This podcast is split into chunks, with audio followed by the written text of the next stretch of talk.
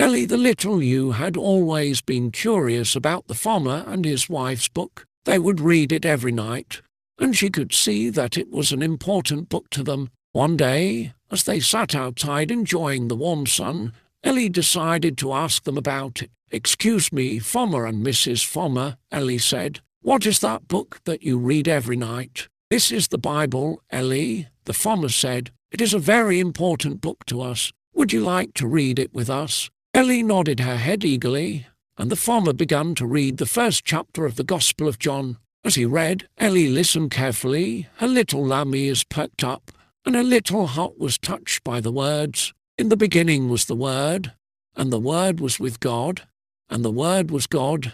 The farmer read. Ellie was fascinated by the story, and she could see that the farmer and his wife were moved by it as well. As they read on, Ellie's little heart swelled with emotion, and she felt closer to her friends than ever before. When they finished reading, the farmer and his wife smiled at Ellie, happy to see that she had enjoyed the story. I've never heard anything like that before, Ellie said. It's beautiful. Can we read more? The farmer and his wife were pleased to hear this, and they spent many evenings reading the Bible with Ellie. As they read, Ellie's understanding of the world and her place in it grew, and she knew that her life would never be the same. From that day forward, Ellie knew that the Bible was a special book, and she would always treasure the time she spent reading it with her dear friends.